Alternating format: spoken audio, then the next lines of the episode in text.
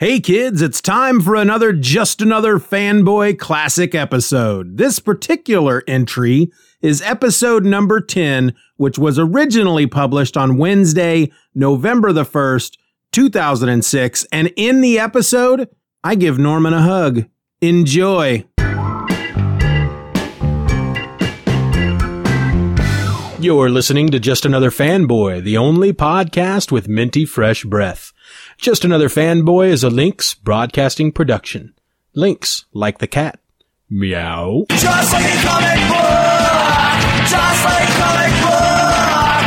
Just like a comic book. Just like a comic book. Welcome to episode number 10 of Just Another Fanboy. The big 1 0. We're talking double digits here, people. Damn straight. Episode number 10 was recorded on October 31st, 2006, and has been dodging little kids in costumes all night long. That's right, fellow babies, it's Halloween.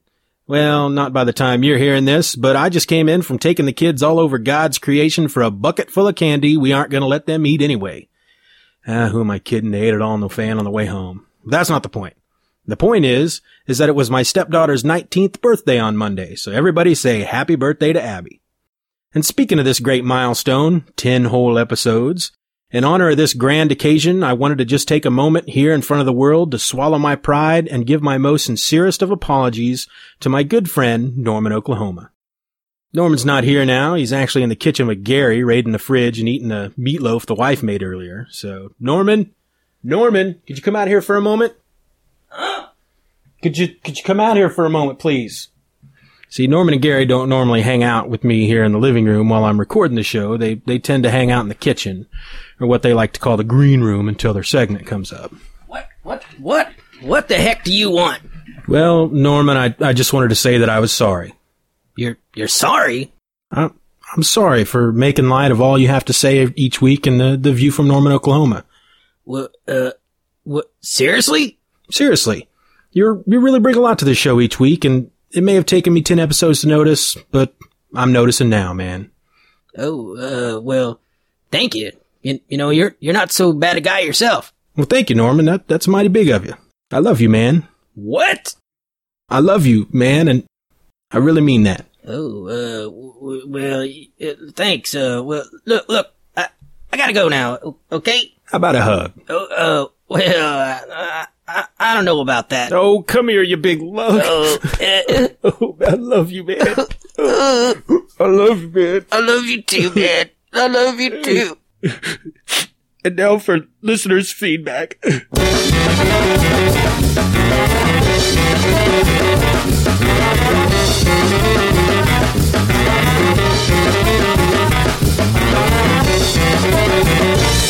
First up is an email from Alexander Dim. And Alexander writes, I am a mild comic book fan, but a huge podcast fan. I download a lot of podcasts each week and the same way you and your friends buy a load of comics. Your podcast is one of the best I have stumbled across. It is tight. Norman and Gary are excellent characters. The music fits and is well matched. I am very impressed. I have been searching for a funny podcast, but stumbled into yours as a comic book podcast. Like I say, I have a mild interest in comics and wanted to hear what was out there. I've listened to several, but I listen to yours each week. Keep up the good work. Wow. Thanks, Alex. You know, that's, these are the kind of emails that I love here, uh, especially coming from somebody who normally doesn't listen to comic book podcasts and might not be a huge comic book fan, but are still listening to mine because they find it entertaining. Uh, Thanks, Alex. Uh, this next one comes from David, one of the hosts of the Bullpen Bulletins, a great Marvel podcast over at bullpenbulletinspodcast.com. Uh, this is a forum post and David says, fantastic. Stephen, I drove into work today listening to episode seven. I loved it. I'm hooked and it will always have a place in my iPod's queue. Great, great stuff. I'll be back with more feedback and some of it may consist of sentences bigger than seven words. Thanks, David. You know, seven words is fine because that's about as big as my vocabulary. And now, news and information you could have easily gotten for yourself with just a little effort. This week's news and information you could have easily gotten for yourself with just a little effort is brought to you by the committee to put Norman, Oklahoma into the office of the President of the United States in 2008. When you think about voting for the next President of the United States, why not take the following into consideration? All the other candidates suck and don't bring anything but complete and bitter hatred for all that is good and beautiful in these United States. So vote for Norman, Oklahoma in 2008 because he doesn't suck. I'm Norman, Oklahoma, and I approve of this message. Titan Books, the leading publisher of licensed entertainment tie-ins, has lined up an enchanting title to coincide with the highly anticipated theatrical release of the Paramount Pictures film Stardust in March 2007. Based on the illustrated novel by famed writer Neil Gaiman and painter Charles Vess, Stardust tells the captivating story of Tristan Thorn, charged to retrieve a fallen star by the woman he wishes to marry, and forced by his vow to journey through the treacherous and magical realm of fairy. The film, written by Jane Goldman and director Matthew Vaughn, features an appropriately stellar cast, including Claire Danes, Charlie Cox, Sienna Miller, Ricky Gervais, Jason Flemyng, Peter O'Toole, with Michelle Pfeiffer and Robert De Niro. Joining Thorne's journey through this uncharted world, Titan has acquired world rights to produce the only official visual companion to the film. Authored by three times World Fantasy Award winner Stephen Jones, Stardust the Visual Companion delves deep into the unsettling and magical domain of the film to bring back all the fantastical secrets from the set. Bound with the complete screenplay, the companion also features an introduction by Neil Gaiman, interviews with the cast and crew, unseen photographs, and beautiful, fully painted production art chronicling the entire journey from page to screen. The editors at Titan Books are longtime fans of Neil Gaiman's engaging brand of fantasy. Witty, darkly romantic, and unlike any fantasy film yet seen, Stardust promises to launch his profile into the stratosphere. Variety has reported that Marvel Studios has joined with No Equal Entertainment, a Vancouver based production company, to develop a live action television series based on Moon Knight. The Marvel Zombies will cross over with one of the most beloved cult franchises of all time, Army of Darkness. Marvel Zombies vs. Army of Darkness is a new five issue crossover series to come from Marvel Comics and Dynamite Entertainment in March of 2007, bringing the highly popular hero Ashley J. Williams of Army of Darkness and Evil Dead fame into the Marvel Zombies world. And on DVD this week, It's a Wonderful Life 60th Anniversary Edition. The Kids in the Hall Season 5, Mission Impossible 3, and SpongeBob SquarePants Whale of a Birthday. And that was your news and information you could have easily gotten for yourself with just a little effort. And now my comic book picks of the week.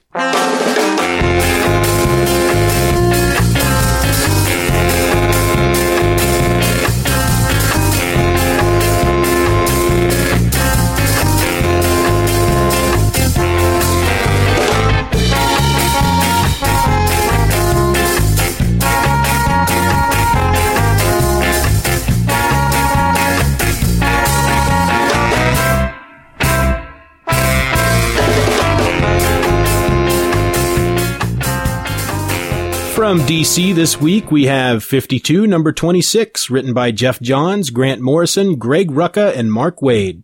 Breakdowns by Keith Giffen, covers by J.G. Jones. The story of the year continues in four more chapters of America's only weekly superhero adventure. In this issue, How altruistic can you be when you're funded by LexCorp?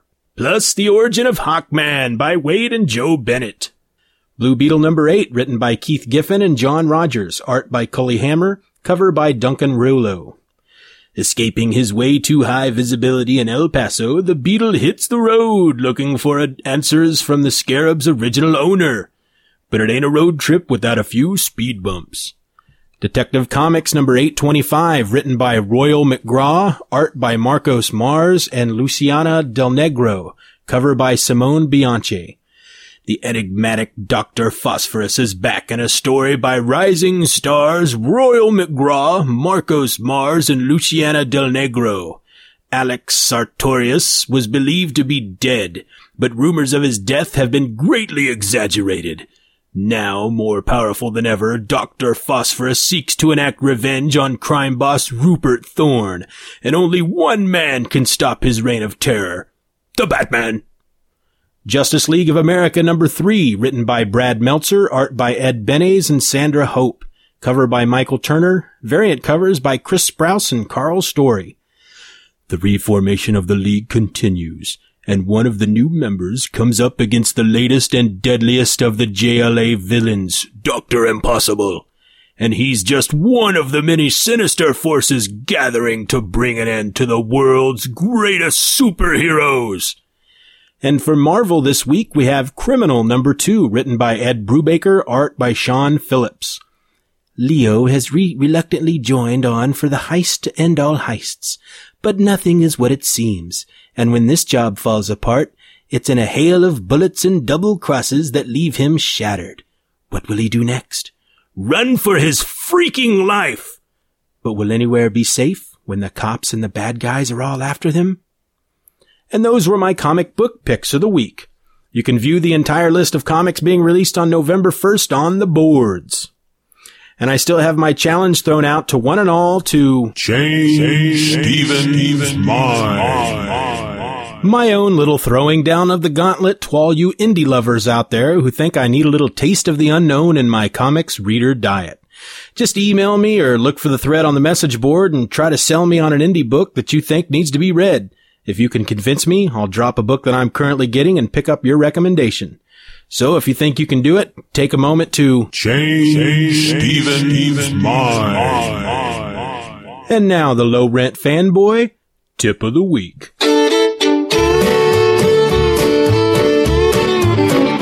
If you got the money, I've got the time. We'll go honky tonkin' and we'll have a time.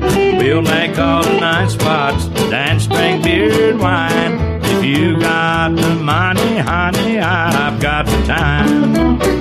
This week's tip comes from Miss Katonic. I hope I'm pronouncing that right. uh, from the boards, who suggests that the best way for low rent fanboys and girls to try to read old books without shelling out a lot of cash would be to try to save a little each week and then buy some essentials or showcase editions. Marvel and DC have taken issues from their older books and collected them in giant black and white editions. Marvel calls theirs essentials and DC's are called showcase. Check them out when you get a chance. Miss Katonic also suggests the 40 years DVDs from Eagle One Media. 450 plus books for $50. You're right. You just can't beat that. And that was this week's low rent tip. And now, at the movies with Gary, Indiana. Uh, uh,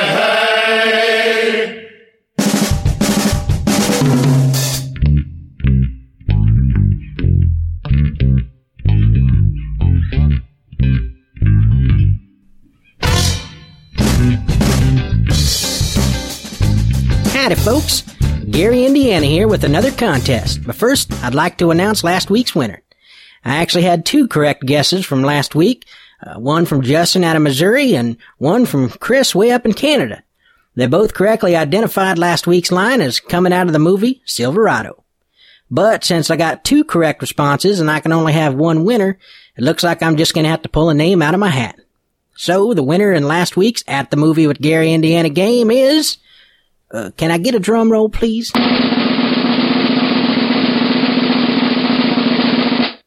Justin from Missouri. Congratulations, Justin. Your prize will be on its way soon. And now this week's movie quote. My brother and I used to say that drowning in beer was like heaven, eh? Now he's not here and I got two soakers. This isn't heaven. This sucks. Do you think you know the movie? Write us here at justanotherfanboy at gmail.com and submit your guess to win a $10 iTunes gift certificate.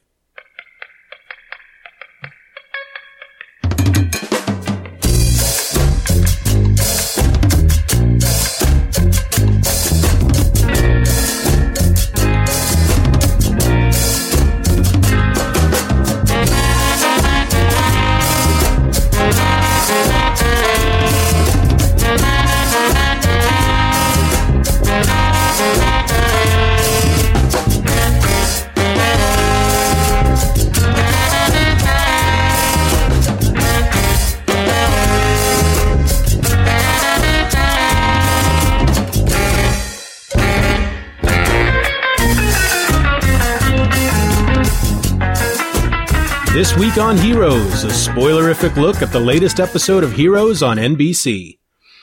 Okay, so Peter talks to Hiro Nakamura on the phone and tells him that he needs to get to New York so they can see what can be done about saving the cheerleader. Here's the deal though, they have no idea who or where the cheerleader is. Peter has all of Isaac's paintings up on the wall after he notices that they fit together like the panels of a comic book, and then realizes that there is a panel or painting missing. Isaac can't recall what was on the painting as he was all smacked out at the time, but he can remember that his girl took it with others to be sold. So now Peter has to track her down. Meanwhile, Mohinder has le- finally left for India. Eden, the girl that's been helping him, tries to talk him into staying and even goes as far as to laying a big sloppy wet one on him before he leaves. HRG, which stands for horned rim glasses, has apparently contacted Claire's birth parents, and they come over for a visit. While they are there, HRG gets a phone call from none other than Eden, whom I did say from week one would turn out to be a, a bad one. Right? I did say that, right? Anyway, one point to me. Anyway, she tells HRG that Mohinder left for India, but she knows he'll be back. Then she tells him about Peter meeting a man from the future who tells him to save the cheerleader, save the world. To which HRG has a little moment where he stares off camera dramatically before telling Eden to take care of the precog, which would be Isaac.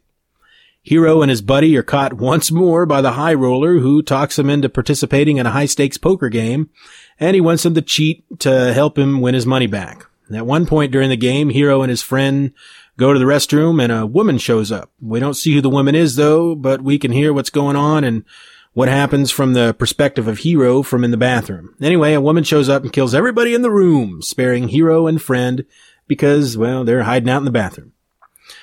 We find later that the woman who came in and slaughtered all these people was uh, Nikki's other half and that uh, the men she just killed knew DL. See, she has to kill them because DL was too close to learning the truth. Which brings us to Nikki and DL.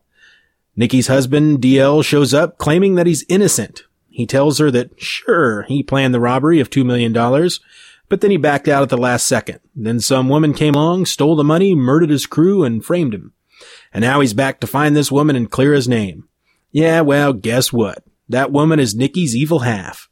In an odd scene where Nikki has a conversation with herself, her dark side convinces, con- confesses to the whole scheme and tells Nikki she has to get the money and take her kid as far away from DL as possible because he's going to take their son away.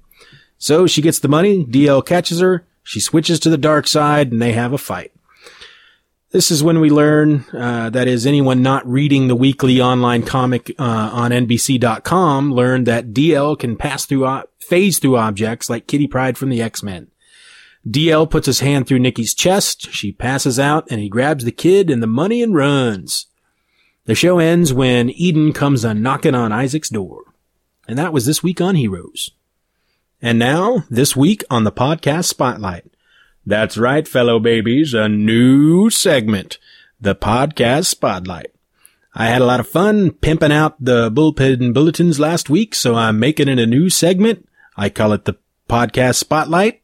And here we go. Kick the music. So this week I'd like to shed a little light on one of my new favorite podcasts, Quiet Panelologists at Work. You can find this podcast at panelologists.com. That's P A N E L O L O G I S T S dot com. So how can I describe this show? Well, I'll just read from their site. The Quiet Panelologists at Work podcast offers a unique view into the minds of two UK based comic book collectors. The panelologists attempt to give us a brief lowdown on the best comic books available over the last two weeks, but usually move off topic and discuss anything that may pop into their heads instead. It's funny, witty, mostly bizarre, and always unprepared. The true antidote to the comic book podcast that may contain any useful information, reviews, news, and show format. Anyway, as I said, this is one of my favorites. It's damn funny, and I laugh out loud at least 3.5 times in each episode. So check them out, panelologist.com, and tell them that Steven sent you. Well, I guess that means it must be time for The View from Norman, Oklahoma, a weekly segment in which our resident bitter old fanboy pisses and moans about the comic book industry, or just anything else that generally pisses him off. Ladies and gentlemen, Norman, Oklahoma.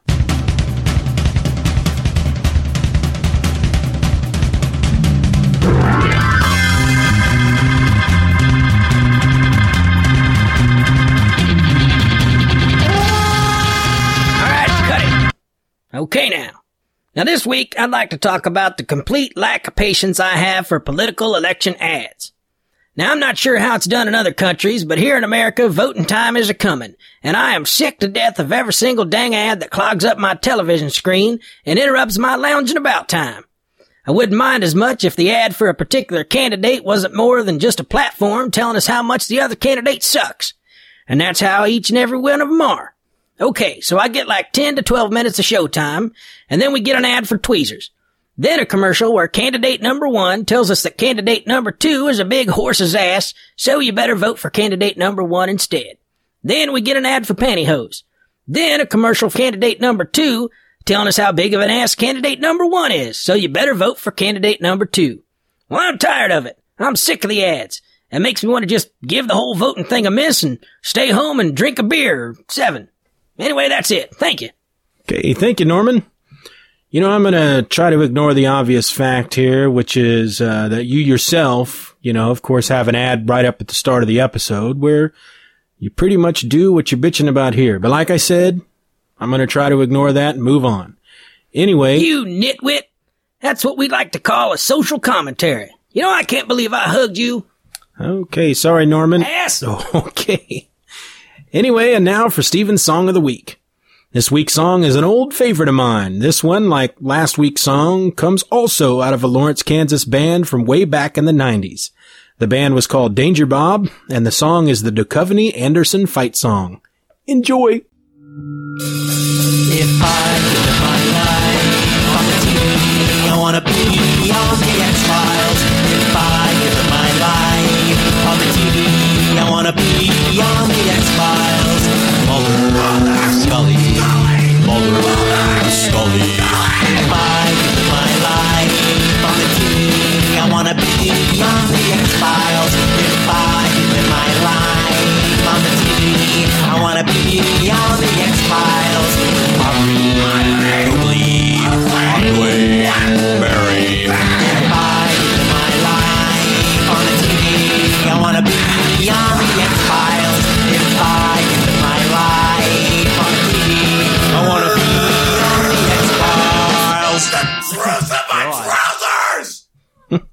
So this brings another ear tweaking episode to a close. If you liked uh, my choice of the song for the week, you can check out in- info on Danger Bob over at lawrence.com slash bands slash danger underscore Bob. So please take a moment to show me how much you love and care for the show, please. You can do that in four ways. You could send me an email at justanotherfanboy at gmail.com. You could sign up and post at the message board at pythonland.com slash fanboy. You can go to Podcast Alley at podcastalley.com, search for just another fanboy and vote for the show.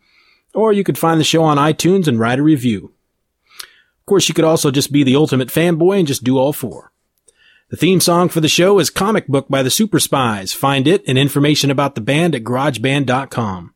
The rest of the music comes from, uh, the, the, the, boy, I screwed the pooch on that, didn't I? The rest of the music from this week's episode comes from the Pod Show Podsafe Music Network at music.podshow.com. So until next week, I'm Steven, and I'm just another fanboy.